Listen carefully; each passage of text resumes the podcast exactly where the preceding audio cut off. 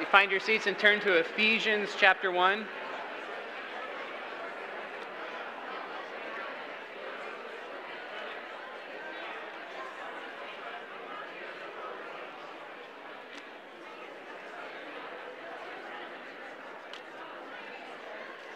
Again, that's Ephesians chapter 1. We'll be starting in verse 15 this morning.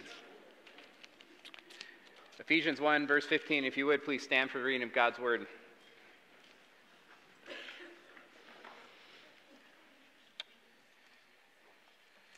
For this reason, because I have found or heard of your faith in the Lord Jesus and your love toward all the saints, I do not cease to give thanks for you, remembering you in my prayers, that the God of our Lord Jesus Christ, the Father of glory, may give you the spirit of wisdom and of revelation in the knowledge of him, having the eyes of your hearts enlightened, that you may know what is the hope to which he has called you, what are the riches of his glorious inheritance in the saints and what is the immeasurable greatness of his power toward us who believe, according to the working of his great might that he worked in Christ when he raised him from the dead and seated him at the right hand in the heavenly places, far above all rule and authority and power and dominion, and above every name that is named, not only in this age, but also in the age to come. And he put all things under his feet and gave him as head over all things to the church, which is his body, the fullness of him who fills all in all.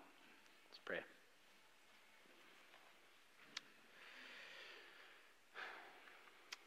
Dear Lord, our Father, God, we come, Lord, with the same prayer this morning. God, I pray that our church would know the power, Lord, the power of the resurrection that raised Jesus from the dead and lifted him to the right hand, Lord. God, I pray that we would understand that power towards those who believe, Lord, that you would give us a spirit of wisdom and knowledge, Lord, to know the immeasurable greatness of his power towards us, Lord. God, I pray for this, Lord, and I pray that we would understand the relationship between Christ and the church. Lord, that you not only gave him all authority, Lord, that all things are under his feet, Lord, but you also gave him to the church, which is his body. God, I pray that you would help us through the Spirit, Lord, just understand this profound truth, Lord, that we would have just a glimpse, Lord, into the love that Christ has for his bride, the church that as we look into this important subject, Lord, we would understand the weightiness of the marriage covenant itself. God, this is what we pray in your Son's name. Amen. Be seated.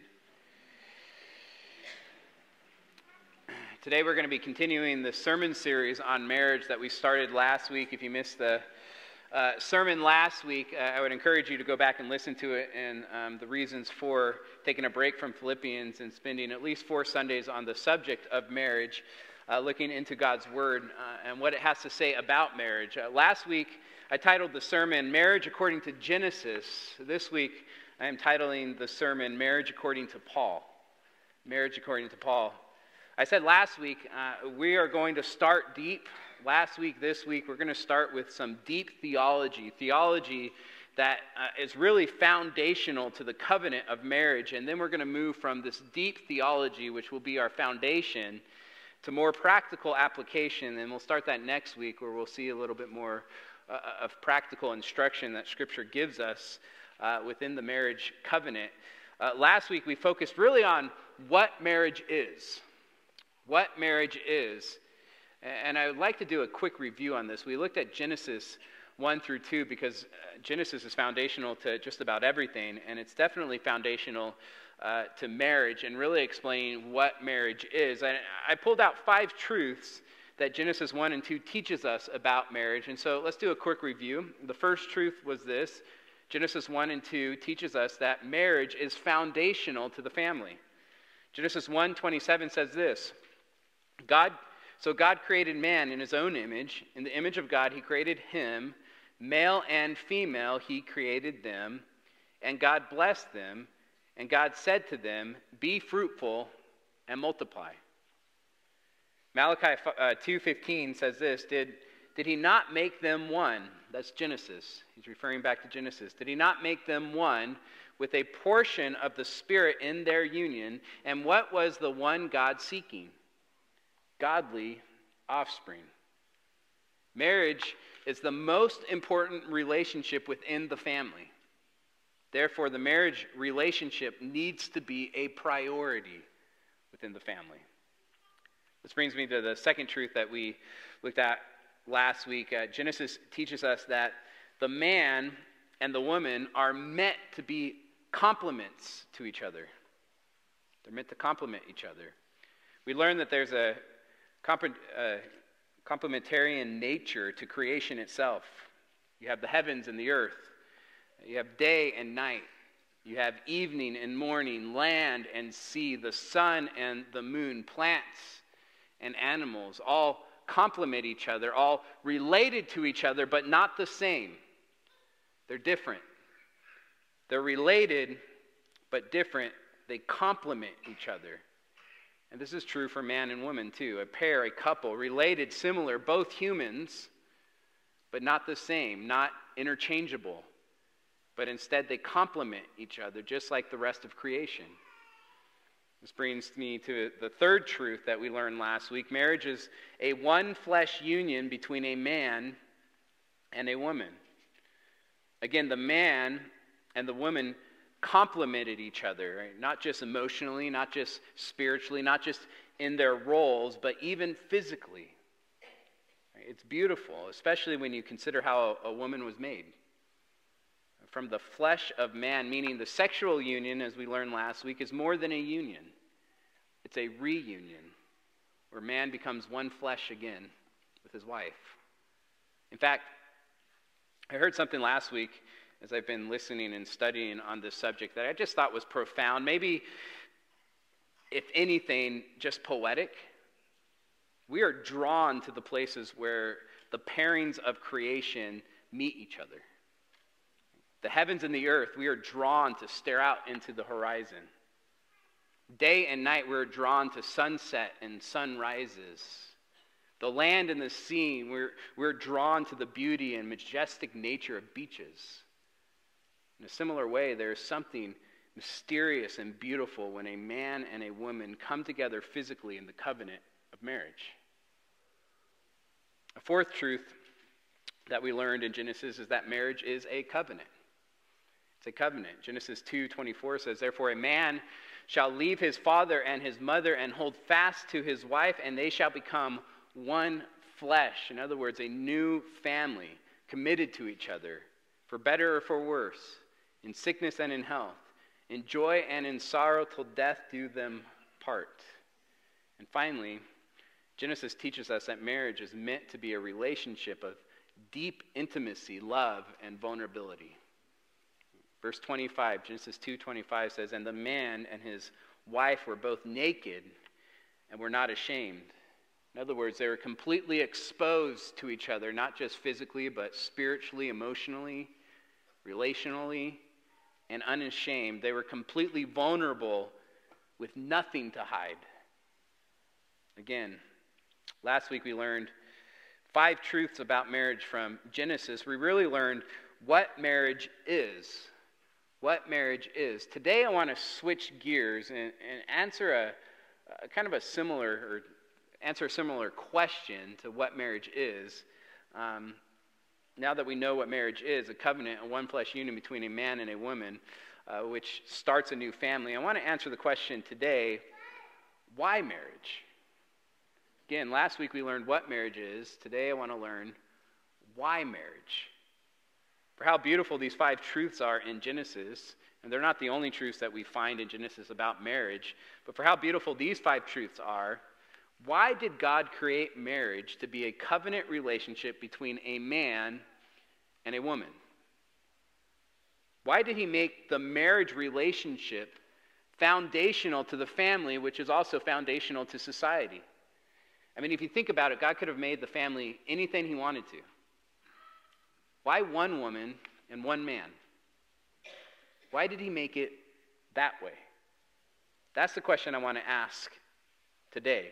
Again, last week we looked at what is marriage. Today I want to look at why marriage. And here's my goal. I want to tell you my goal before I even start this morning. I hope by the end of the sermon, you will feel the weightiness of your marriage covenant. That's my goal. By the end of the sermon today, you would feel the weightiness of the covenant of marriage. So, if you would, once again, look at Ephesians chapter 1, verse 15. Ephesians 1 15. This is Paul, and he writes this to the church at Ephesus For this reason, because I have heard of your faith in the Lord Jesus and your love toward all the saints, I do not cease to give thanks for you, remembering you in my prayers. Now, Ephesians 1 17 through 23 is a prayer from Paul. It's a prayer that he prays for the church, the church at Ephesus. He writes it out for them.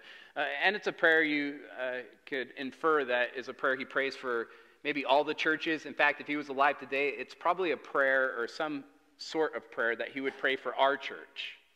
And he writes this out Remembering you in my prayers, verse 17, that, this is what he prays for that the God of our Lord Jesus Christ, the Father of glory, may give you the spirit of wisdom and of revelation in the knowledge of Him, having the eyes of your hearts enlightened, that you may know. Paul is praying that the church would know something, that they would have knowledge of something, that you may know what is the hope to which He has called you what are the riches of his glorious inheritance in the saints? And what is the immeasurable greatness of his power toward us who believe, according to the working of his great might that he worked in Christ when he raised him from the dead and seated him at the right hand in the heavenly places, far above all rules and authority and power and dominion, and above every name that is named, not only in this age, but also in the age to come? Verse 22. And he put all things under his feet and gave him as head over all things to the church, which is his body, the fullness of him who fills all in all. This is Paul's prayer. He's praying that the church would know the power of God that raised Jesus from the dead and that, that Christ, that Jesus is now head of all things because God has seated him at the right hand in the heavenly places, far above all rule and authority and power and dominion, and above every name that is named. Paul wants the church to know that verse 22 that, that he, God, put all things under his feet and gave him, Jesus, as head over all things to the church, which is his body.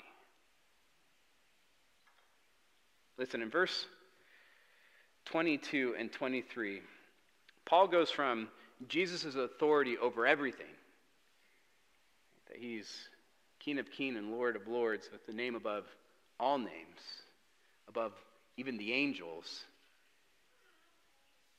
And he goes to his authority over his people, over the church. Paul prays, I want you to hear this. Paul prays that the church would know that Christ is the head of the church, which is his body.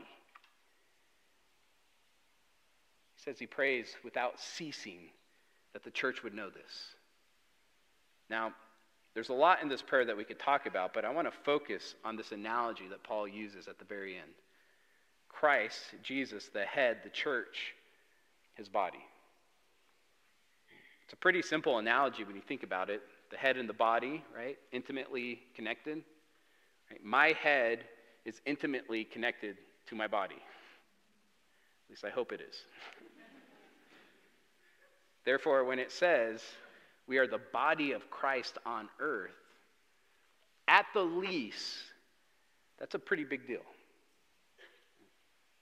Let me show you what I mean in just, in just one way. If you would turn to Acts chapter 9, verse 1. Acts chapter 9, verse 1.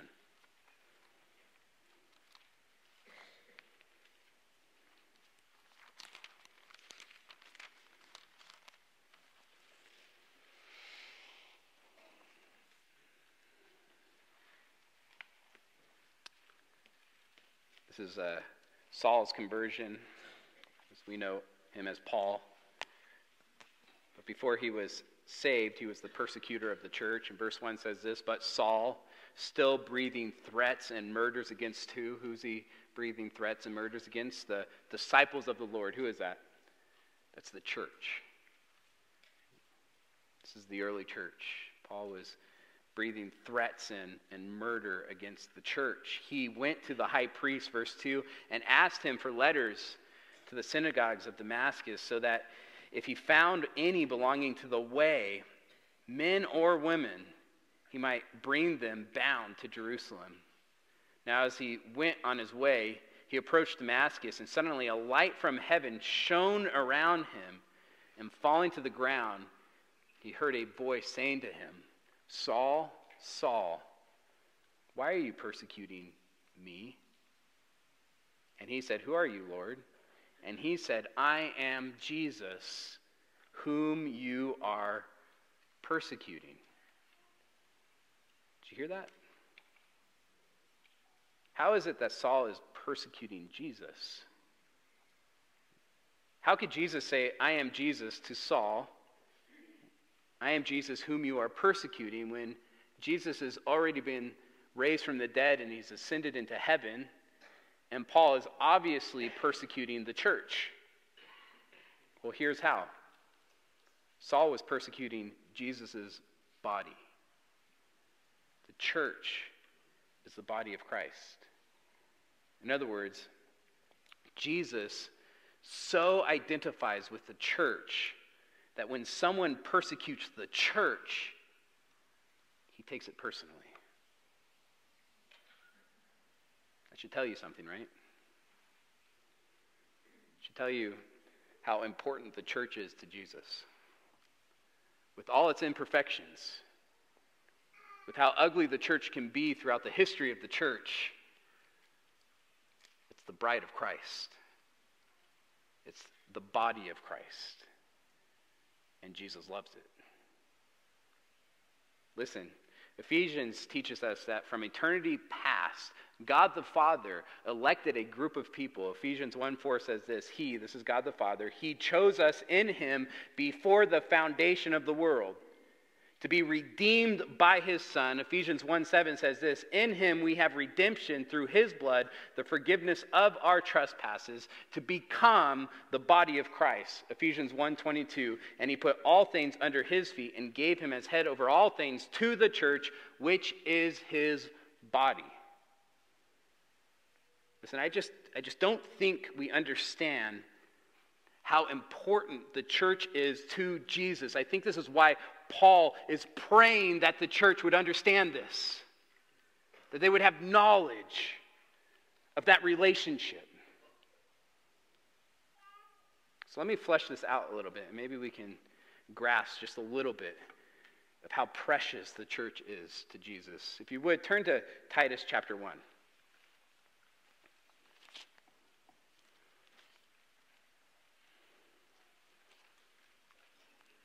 Again, my, my goal here is to look how, how important the church is to Jesus.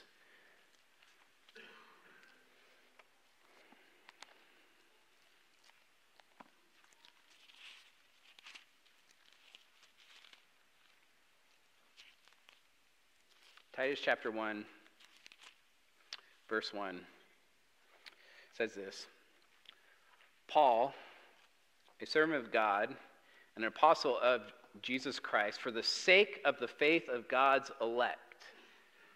That's the church. For the sake of the faith of God's elect and their knowledge of the truth, which accords with godliness, in hope of eternal life, which God, who never lies, promised before the ages began. In other words, God made a promise to save the elect, that's the church, before the ages began.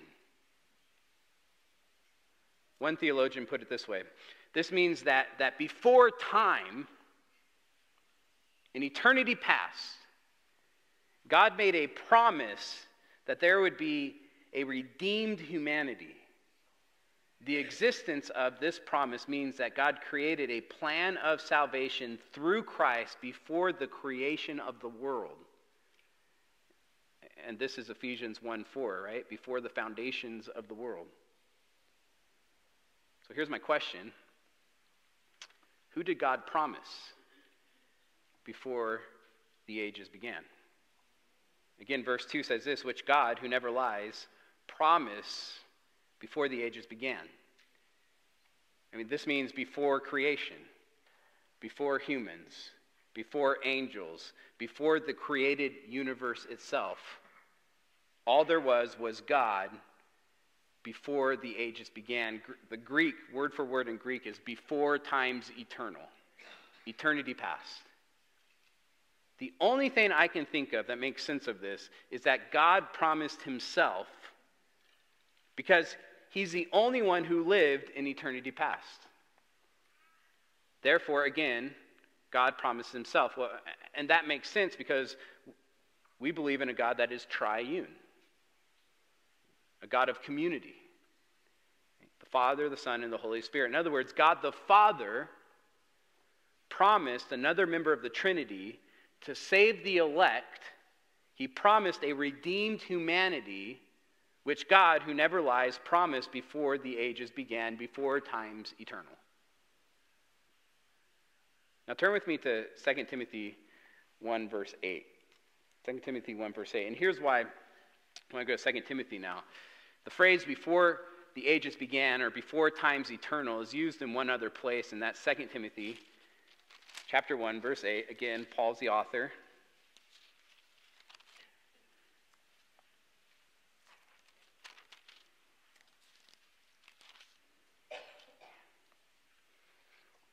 It says this in verse 8 Therefore, do not be ashamed of the testimony about our Lord, nor of me, his prisoner, but share in the suffering for the gospel by the power of God who saved us. That's the church, who saved us and called us to a holy calling, not because of our works.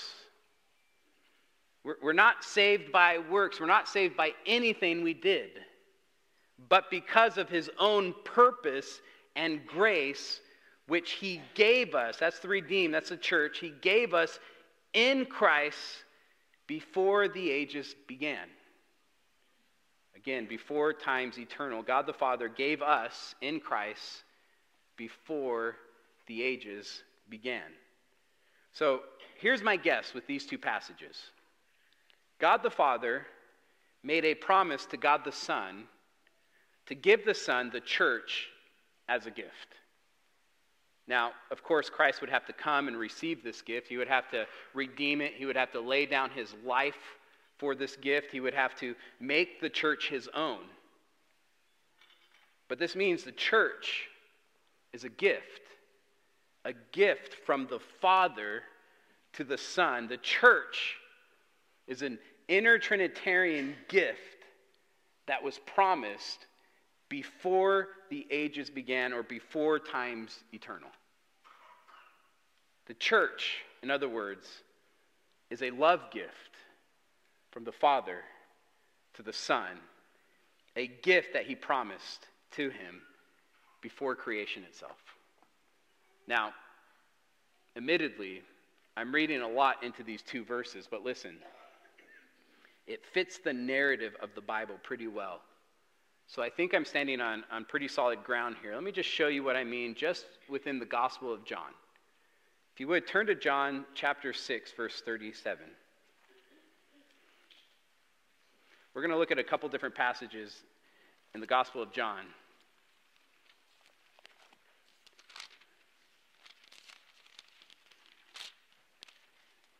That I think allude to exactly this interpretation of these two passages. This is Jesus talking in verse 37, John chapter 6, verse 37. And Jesus says this All that the Father gives me. Do you hear that? Jesus is praying or talking about his Father. All that the Father gives me will come to me. And whoever comes to me, I will never cast out. Why not? Because this is a gift from the Father. There, there's no way he's going to cast out a gift from the Father. Right? This gift is precious to Jesus because it came from the Father. So there's no way he will ever cast out this gift. Look at verse 38. For I have come down from heaven, not to do my own will, but the will of him who sent me. Well, who sent him? The Father. And this is the will of him who sent me, that I should lose nothing of all that he has given me. You see that? But raise it up on the last day, for this is the will of my Father. That everyone who looks on the Son and believes in him should have eternal life, and I'll raise him up on the last day. Again, the church, a redeemed humanity, is a gift. It was given from the Father to the Son. And the Son cherishes that gift. He's not going to cast it out. Turn to John chapter 10, verse 27.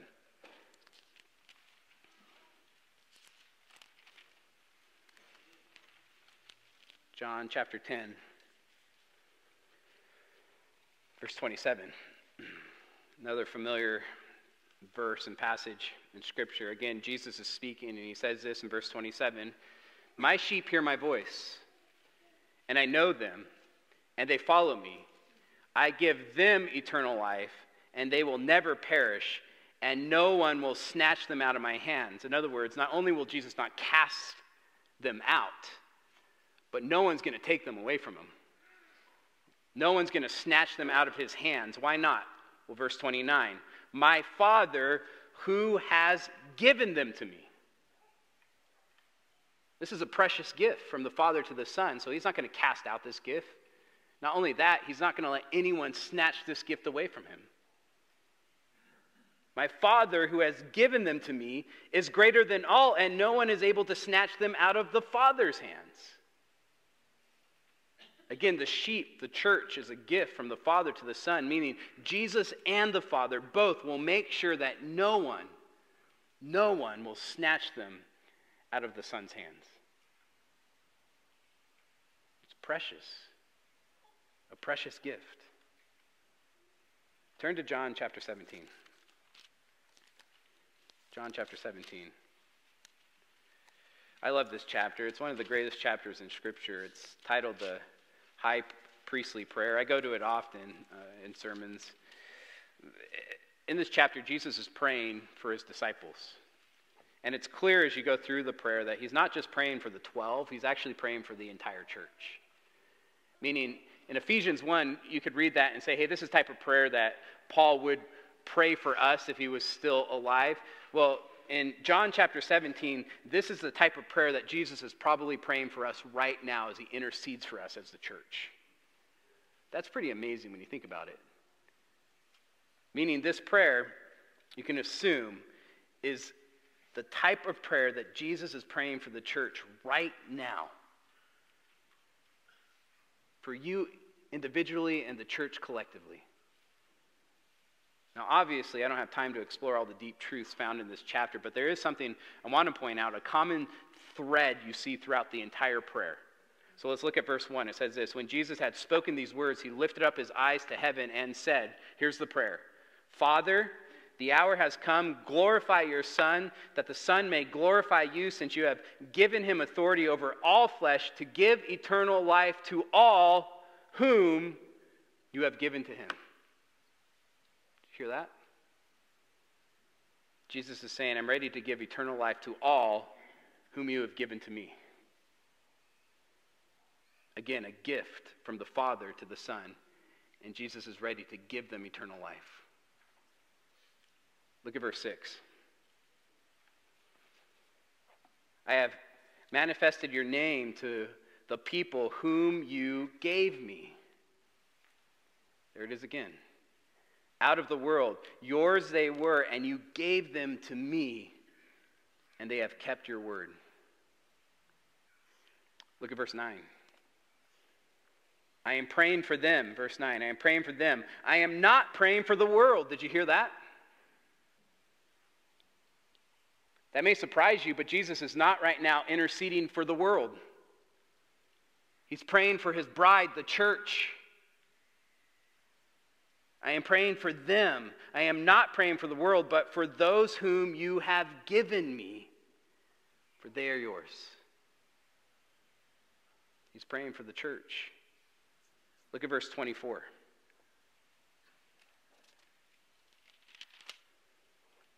Verse 24 Father, I desire that they also, whom you have given me, may be with me where I am to see my glory that you have given me because you loved me when? Before the foundation of the world. Again, I believe God the Father made a promise from eternity past to give God the Son, uh, to give him a redeemed humanity as a gift, the church, a redeemed humanity that would serve and glorify him forever. So I'm going to say something that I think we all need to hear. When we read the Bible, we are way too self focused.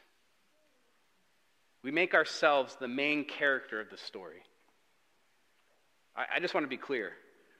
The Bible is not about you. The Bible is not about you and what you need to do. The Bible is about Him. It's about God and what He has done. We, the church, redeemed humanity, are, are caught up in an inner Trinitarian gift to each other, a promise made before, before time's eternal. A gift from the Father to His Son, a gift promised again in eternity past, a, a gift that is precious to the Son because it came from the Father.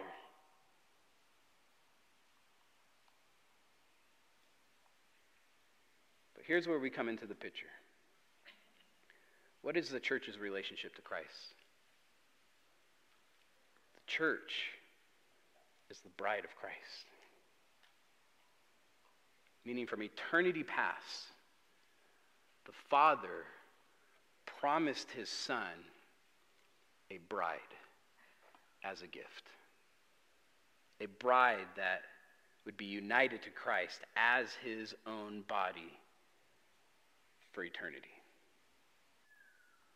Christ, the head, the church, his body. The church is the bride of Christ. That's why Christ would never cast it out. He's not going to cast out his bride given to him by the Father. That's why there, there's no one that can snatch the bride away from his husband.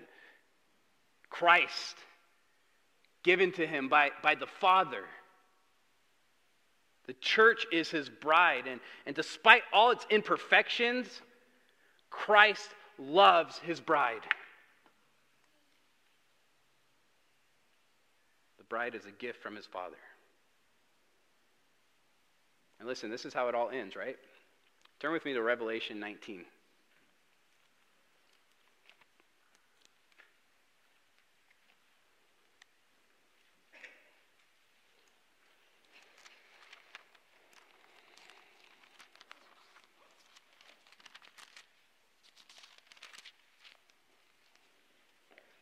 Revelation 19, verse 6. Then I heard what seemed to be the voice of a great multitude, like the roar of many waters and like the sound of mighty pearls of thunder, crying out, Hallelujah! For the Lord our God, the Almighty, reigns. Let us rejoice and exult and give him the glory, for the marriage of the Lamb has come and his bride has made herself ready. Who is this? Jesus and the church. Jesus, the Lamb, the church, the bride, and, and there is much rejoicing in heaven over this marriage. Again, verse 7 Let us rejoice and exalt and give him the glory, for the marriage of the Lamb has come, and his bride has made herself ready. Turn to Revelation chapter 21. I mean, this is the very end, not just of Revelation, but the very end of the story, the very end of, of, of biblical narrative. And look what it says, verse 1. Then I saw a new heaven and a new earth, for the first heaven and the first earth had passed away, and the sea was no more. And I saw the holy city, a new Jerusalem, coming down out of heaven from God prepared as a bride adorned for her husband. That's how it ends. It ends with God the Father giving his son a bride adorned for her husband. God brings home a bride for his beloved son as a gift. And all the saints will live with Christ in the Father's house for eternity. That's why Jesus says in John 14, 2, In my Father's house are many rooms. If they were not so, would I have told you that I go and prepare a place for you? Jesus is in heaven right now preparing a place for his bride. Now, why don't you think about this for a second? Last week we were in Genesis 1 through 3. This week, right now, we're in Revelation 21. The Bible starts and ends with marriage. Again, Revelation 21, verse 2. And I saw the holy city, New Jerusalem, coming down out of heaven from God, prepared as a bride adorned for her husband. Now turn back with me to Ephesians chapter 1 verse 22.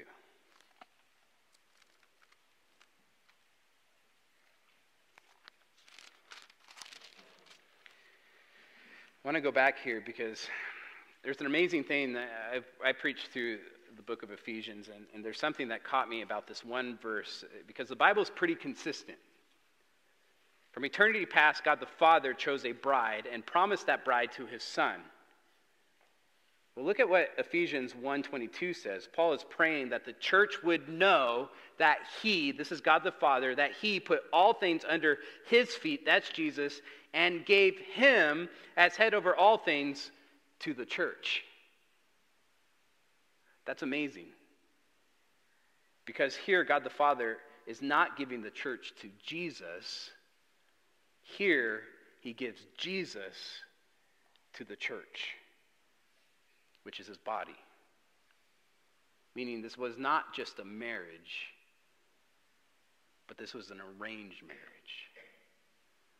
Arranged by God the Father, who both gives the church to Jesus as a bride and gives the Son to the church as a husband. All arranged by the Father. Christ the head, the church, his body. Now, with all that said, let me ask a question Do you think marriage is important?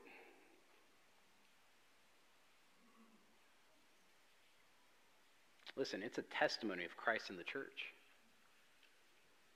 It's extremely important. And Paul prays unending. He prays that the church would know this that Christ is the head and the church is his body. Listen, your marriage is meant to be a testimony of this. It's meant to be, to be a testimony. It's meant to point you, your kids, your family, your friends, and, and everyone else to this truth. It's meant to be a testimony. Turn to Ephesians 5, verse 22.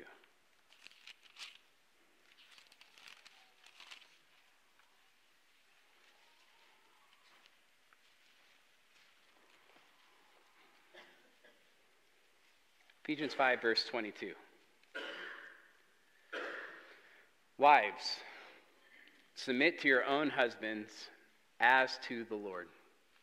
Listen, in our culture, that is one of the most hated verses in all of Scripture.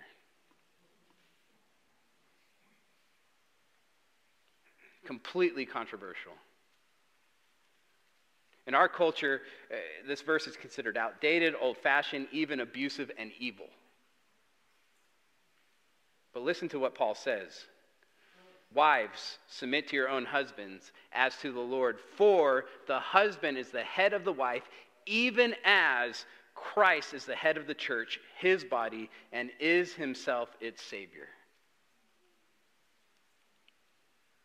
Did you hear that? Do you see what Paul does here?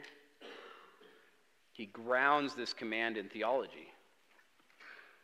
He is saying, glorify God in your marriage and in how you live and in how you submit wives to your husbands. Verse 24 Now, as the church submits to Christ, so also wives should submit in everything to their husbands. Controversial, hated. And let me just be clear very hard to do. It's a hard calling. Again, offensive in our culture, and some of you really struggle with verse 24 and, how to do it and what it means, but listen to verse 25. Husbands, love your wives as Christ loved the church and gave himself up for her. Listen, that's the harder calling. You hear me? That's the harder calling. I, I am convinced that if people understood the implications of verse 25, husbands are to love their wives as Christ loved the church, they would forget about verse 24. It wouldn't be controversial at all. The problem is, as a culture, we don't understand the implications of verse 25. Husbands are called to lay down their lives, lay down their preferences, lay down their wants, lay down everything for the good of their wives. To love her sacrificially as Christ loved the church and gave himself up for her. I mean, Christ came and was nailed to a cross, naked, abused, shamed. He sacrificed everything for his bride. That's controversial. Christ gave himself up for her, verse 26, that he might sanctify her, having cleansed her by the washing of water with the word, so that he might present the church to himself in splendor, without spot or wrinkle or any such thing, that she might be holy and without blemish. That's what Christ did for the church. A precious gift given to him by his Father. He sacrificed everything for her. Christ gave himself up for her. Now, listen to this, verse 28. In the same way, men, do you hear that? In the same way, husbands should love their wives as their own bodies. He who loves his wife loves himself. For no one ever hated his own flesh, but nourishes and cherishes it just as Christ does the church. Again, the church is a gift from the Father to the Son. It's a precious gift that the Son cherishes.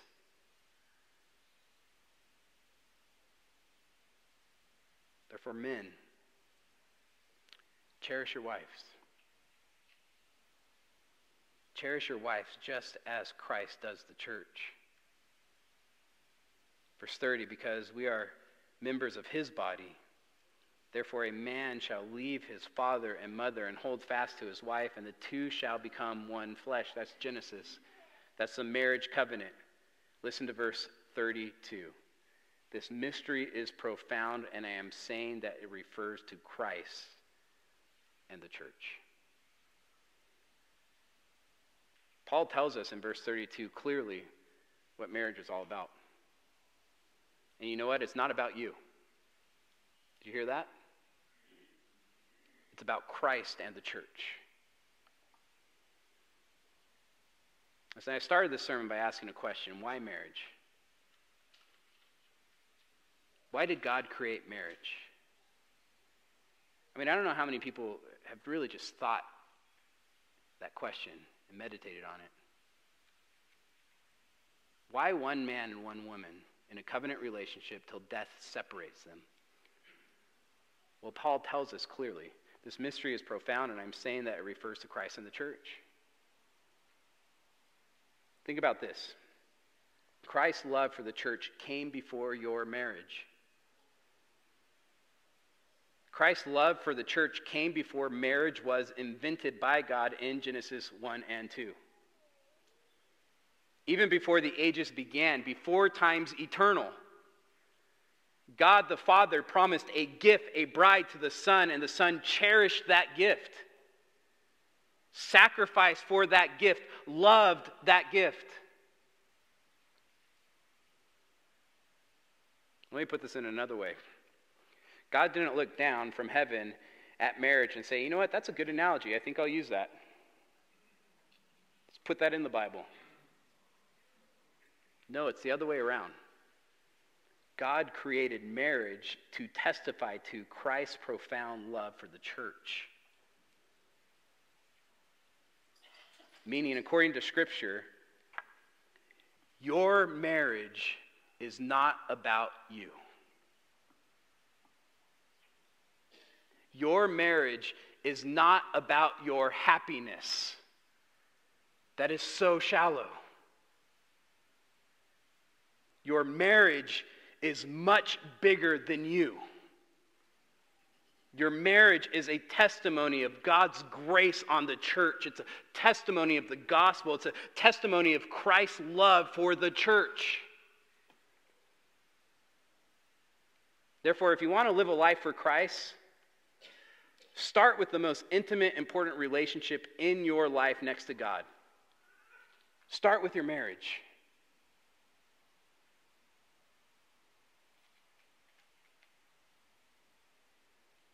It's hypocritical to go out there and proclaim the gospel and hate your wife. Think about it. In other words, men, you want to glorify God? Love your wife. Cherish your wife as a precious gift given to you by God. Even if you think she's unlovable at times. Listen, the church was unlovable. And Christ loved her anyways. While we were still sinners, what did he do for us? He died for us. Ladies, wives, you want to glorify God? Respect and honor your husband, even if there's times where he doesn't seem honorable. Submit to your own husbands as to the Lord. Glorify God with your marriage. Let your marriage be a testimony of God's grace to the world. Let your marriage be a testimony of the gospel. Again, I started with a question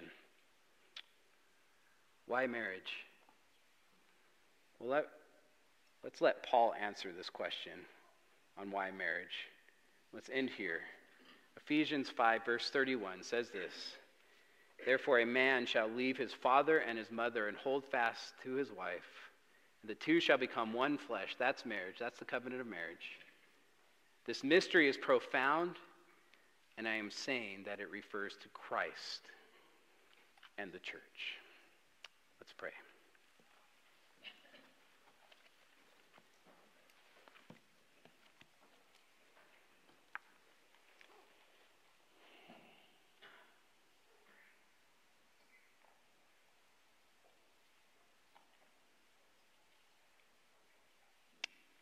Dear God, our Father, Lord,